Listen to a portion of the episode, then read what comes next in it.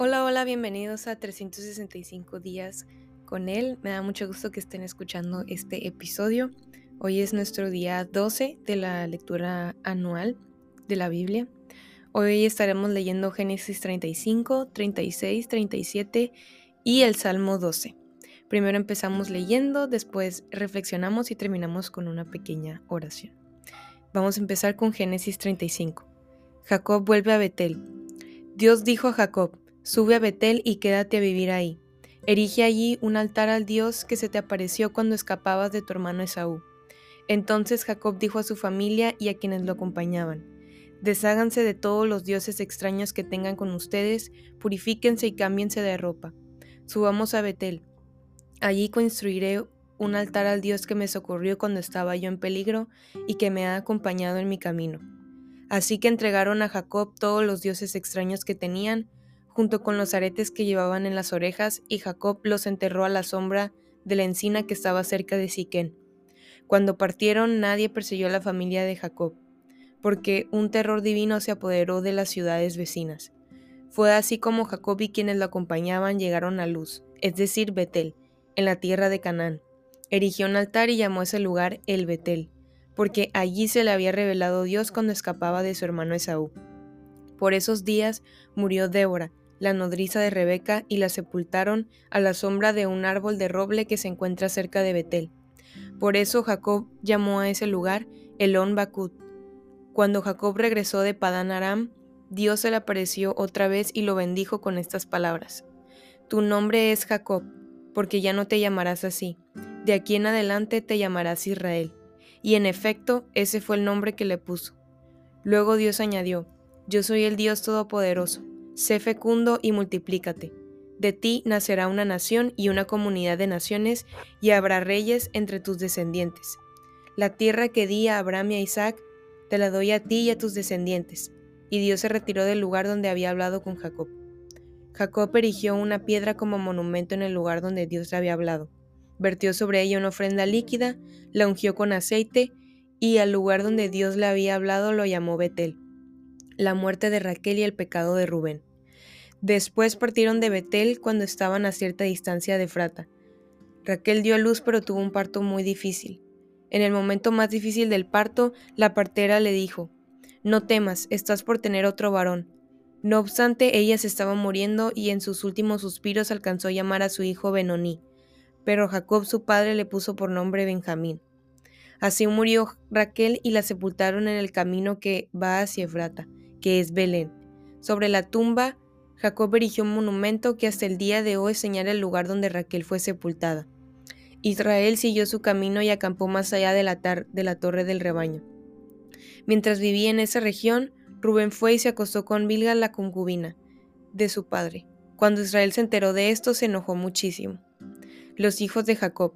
Jacob tuvo doce hijos. Los hijos de Lea fueron Rubén, que era el primogénito de Jacob, Simeón, Leví, Judá, Isaacar y Zabulón. Los hijos de Raquel fueron José y Benjamín. Los hijos de Bilga, la esclava de Raquel, Dan y Neftalí. Los hijos de Silpa, la esclava de Lea, Gad y Aser. Estos fueron los hijos que tuvo Jacob en Padán Aram. Muerte de Isaac. Jacob volvió a la casa de su padre Isaac en Mamre, cerca de Kiriat Arba, es decir, Hebrón, donde también habían vivido Abraham e Isaac. Isaac tenía 180 años cuando se reunió con sus antepasados. Era ya muy anciano cuando murió. Lo sepultaron sus hijos Esaú y Jacob.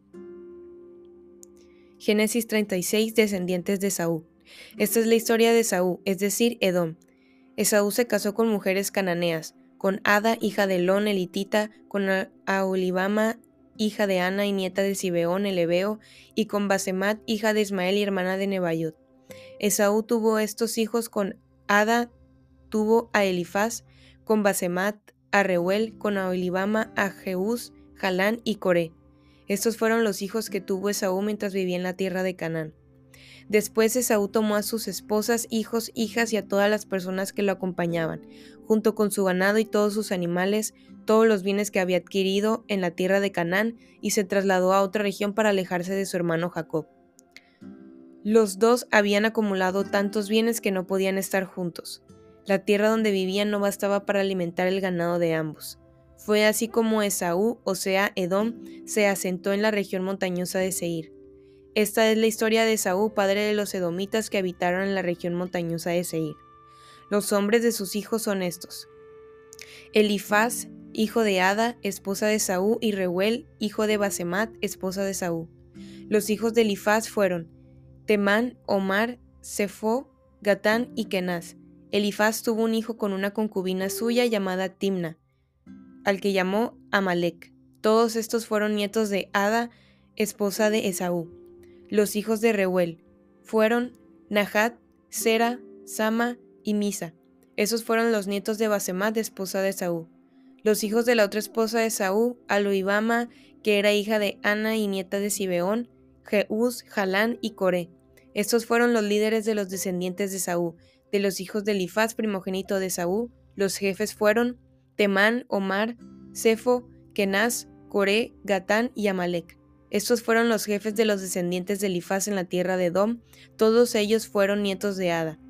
De los hijos de Reuel, hijo de Saúl, los jefes fueron Nahat, Sera, Sama y Misa.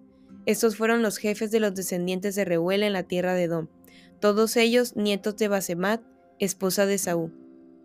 De los hijos de Alibama, hija de Ana y esposa de Saúl, los jefes fueron Jeús, Jalán y Coré. Estos fueron descendientes de Saúl, también llamado Edom, y a su vez jefes de sus respectivas tribus. Estos fueron los descendientes de Seir el Hereo que habitaba en aquella región. Lotán, Sobal, Sibeón, Ana, Disón, Eser y Disán. Estos descendientes de Seir fueron los jefes de los Oreos en la tierra de Edom, hijos de Lotán, Ori y Omán. Lotán tenía una hermana llamada Timna, hijos de Sobal, Albán, Manahat, Ebal, Sefo y Onam, hijos de Sibeón, Aya y Ana. Este último es el mismo que encontró las aguas termales en el desierto mientras cuidaba los asnos de su padre Sibeón.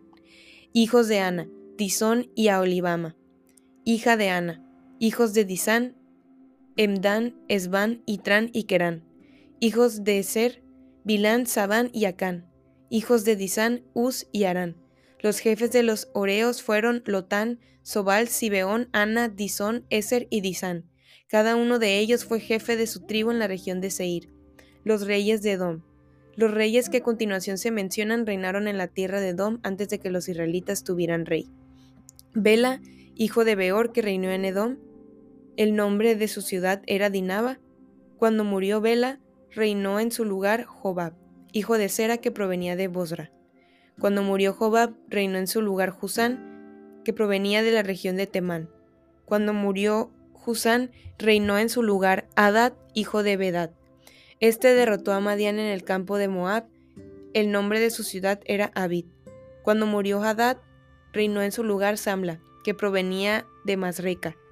Cuando murió Samla, reinó en su lugar Saúl, que provenía de Rehobot, que está junto al río Éufrates. Cuando murió Saúl, reinó en su lugar Baal Hanán, hijo de Akbor. Cuando murió Baal Hanán, hijo de Akbor, reinó en su lugar Hadad. Su ciudad se llamaba Pau, y su esposa fue Mehetabel, hija de Matret y nieta de Mesab. Estos son los nombres de los jefes que descendieron de Saúl, cada uno según su clan y región. Timna, Alba y Getet. Aoleibama, Ela, Pinón, Kenaz, Temán, Mipsar, Magdiel e Irán. Estos fueron los jefes de Edom según los lugares que habitaron. Este fue Esaú, padre de los edomitas.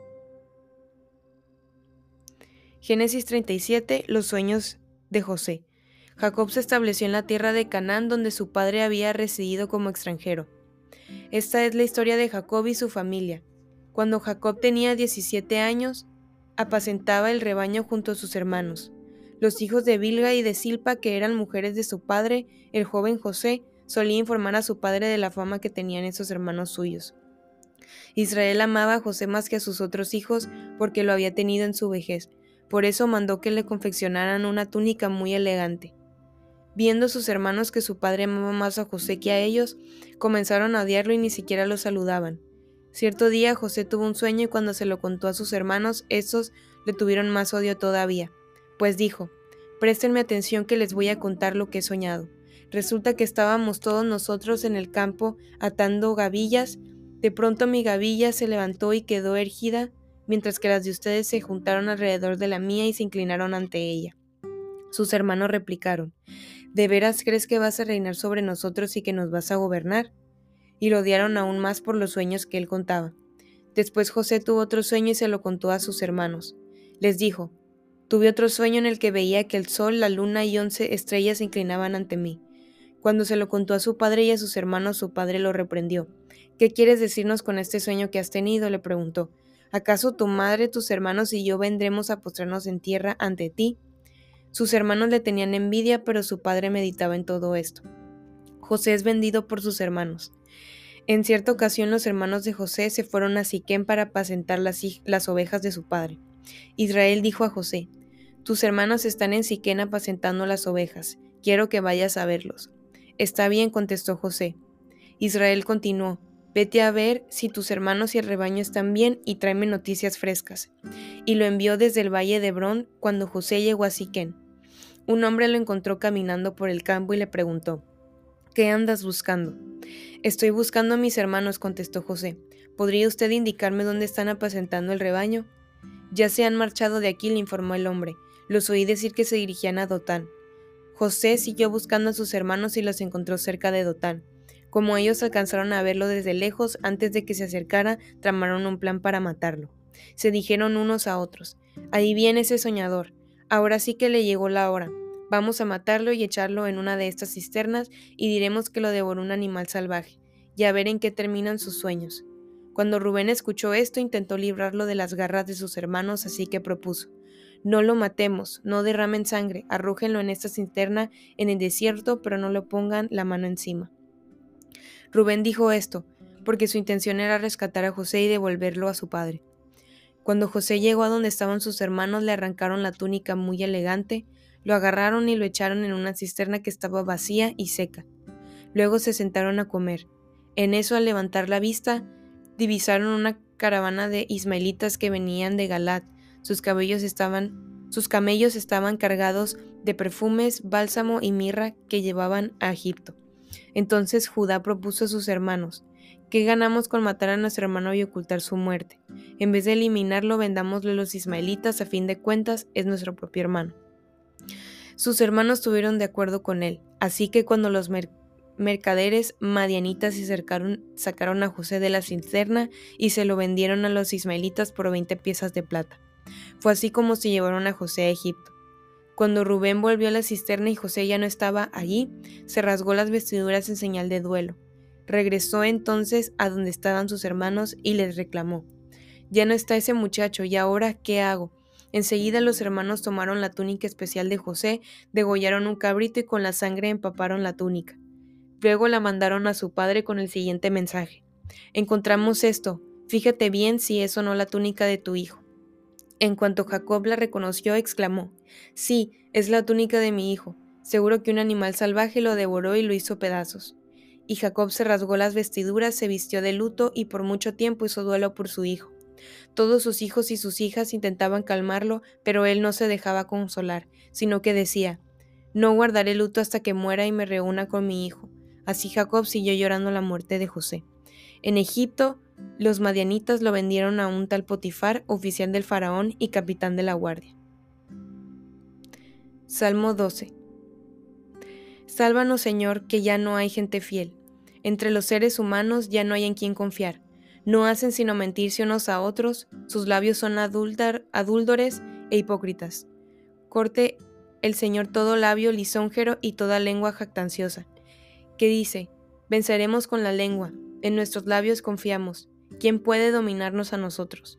Por la aflicción de los oprimidos y por el gemido del pobre, voy a levantarme, dice el Señor, y los pondré a salvo de quienes los oprimen. La palabra del Señor es pura. Son como la plata refinada, siete veces purificada en el crisol. Tú, Señor, los protegerás, tú siempre los defenderás de esta gente. Los malvados merodean por todas partes cuando la vileza es exaltada entre los seres humanos. Y aquí termina nuestra lectura del día de hoy. Vamos a pasar a la reflexión. Primero voy a hablar de Génesis 37. No, Génesis 35. Y es cuando Jacob por fin decide irse a Betel.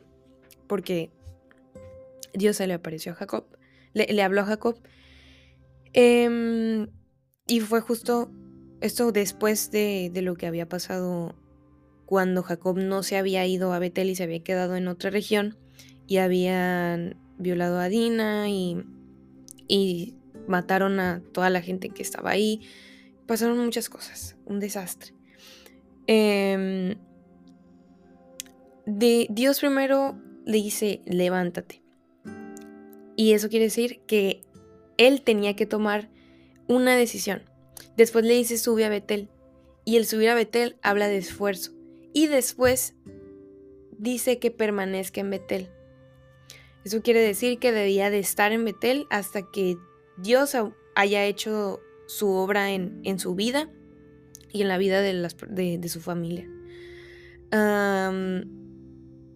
esto nos habla de obediencia también. O sea, el Señor le habló y le dijo, sabes que tienes que tomar una decisión, tienes que esforzarse y tienes que permanecer. Y Jacob hizo esto. Mm, Jacob después de desobedecer a Dios regresa a Betel, a su antigua vida de adoración, y se deshace de lo que lo apartaba de esa vida de adoración. Entonces, más o menos como que se había perdido un poquito por estar en un lugar en el que no tenía que estar. Su familia también se expuso, igual también a las costumbres como de idolatría y, había... Estaba mal la región en la que estaba Jacob. Entonces, él se deshace de lo que le apartaba de su vida de, adoración y regresa al Señor, a su primer amor. Eh, aunque Jacob había pecado anteriormente, regresa a la obediencia y adora al Señor. Nuestro pecado no debe de alejarnos de Dios, sino acercarnos nuevamente al trono de la gracia. Jacob había cometido un error, había desobedecido, había pecado, pero eso no debía de ser un, algo que lo hiciera decir como de apartarse de, del Señor sino algo que lo podía acercar de nuevo. Y Dios no dejó de, hablarle a Jacob, y eso lo podemos ver pues en Génesis 35. Dios me, llama la atención porque Dios ya le había dicho anteriormente que él ya no iba a ser más Jacob, sino que iba a ser Israel. Pero Dios le vuelve a recordar eso. Dios le recordó a Jacob quien realmente era. Porque les digo, Dios ya le había dicho anteriormente que él ya no era más Jacob, sino Israel, pero tuvo que recordárselo nuevamente. Jacob todavía actuaba y se miraba a sí mismo como el antiguo Jacob, no como el nuevo Israel. O sea que Dios en su infinito amor y bondad le recuerda quién realmente es.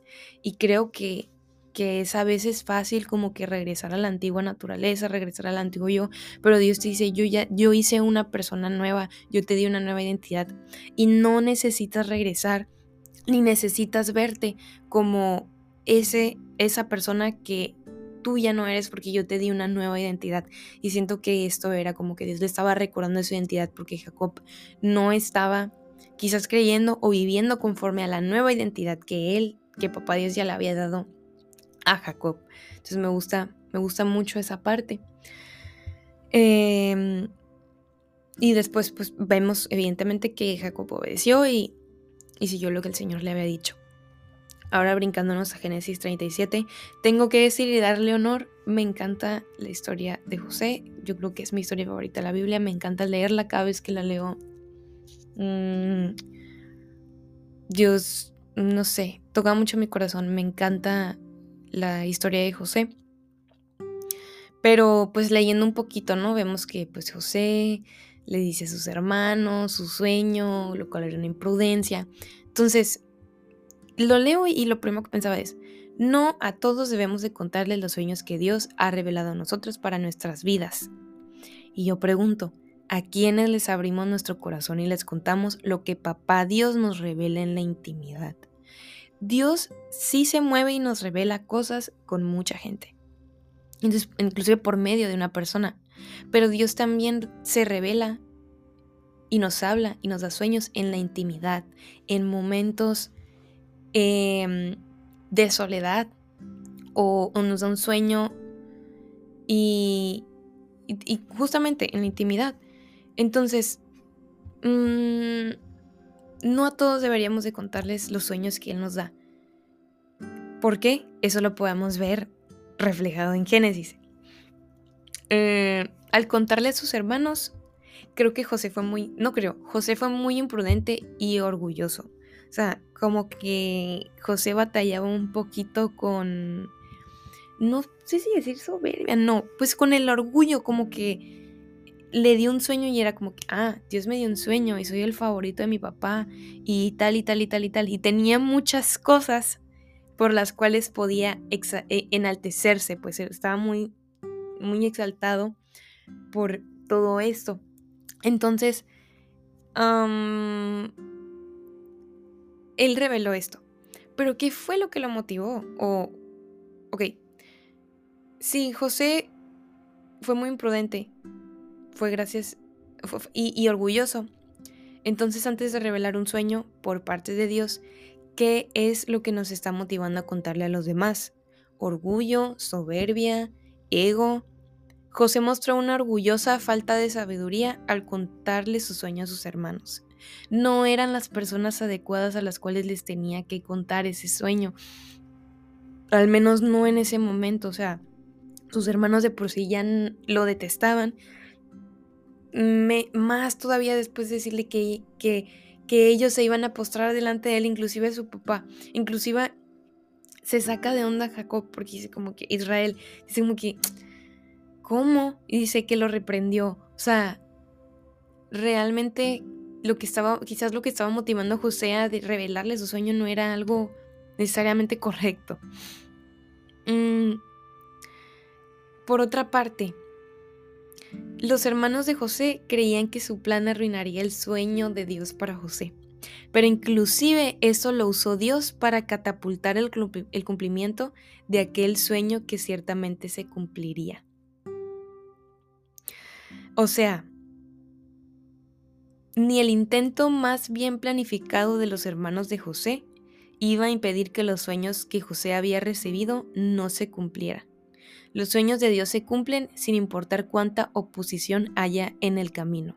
Cuando Dios te dio un sueño, si Dios me dio un sueño a mí, te dio un sueño a ti, y ese sueño verdaderamente es del Señor, se va a cumplir. Sin importar la oposición, sin importar qué tan bien pueda alguien planificar un plan para que eso no suceda, el Señor no falla, el Señor cumple su palabra y no hay nada que se le escape de la vista. Entonces, los hermanos de José creían que su plan arruinaría el sueño de Dios para José. Pero inclusive eso Dios lo usó para el cumplimiento de aquel sueño, pero sería más adelante. Cuando Dios nos da un sueño tenemos por seguro que lo veremos hecho realidad. Y esta es la parte que quizás no nos gusta, pero José nunca imaginó que parte del cumplimiento de su sueño sería tener que atravesar este momento tan doloroso de ser vendido como esclavo y después muchas cosas más que pasaron. Lo más importante para José quizás no sería el cumplimiento, sería lo que aprendería y cómo se forjaría su carácter en el camino hacia el cumplimiento.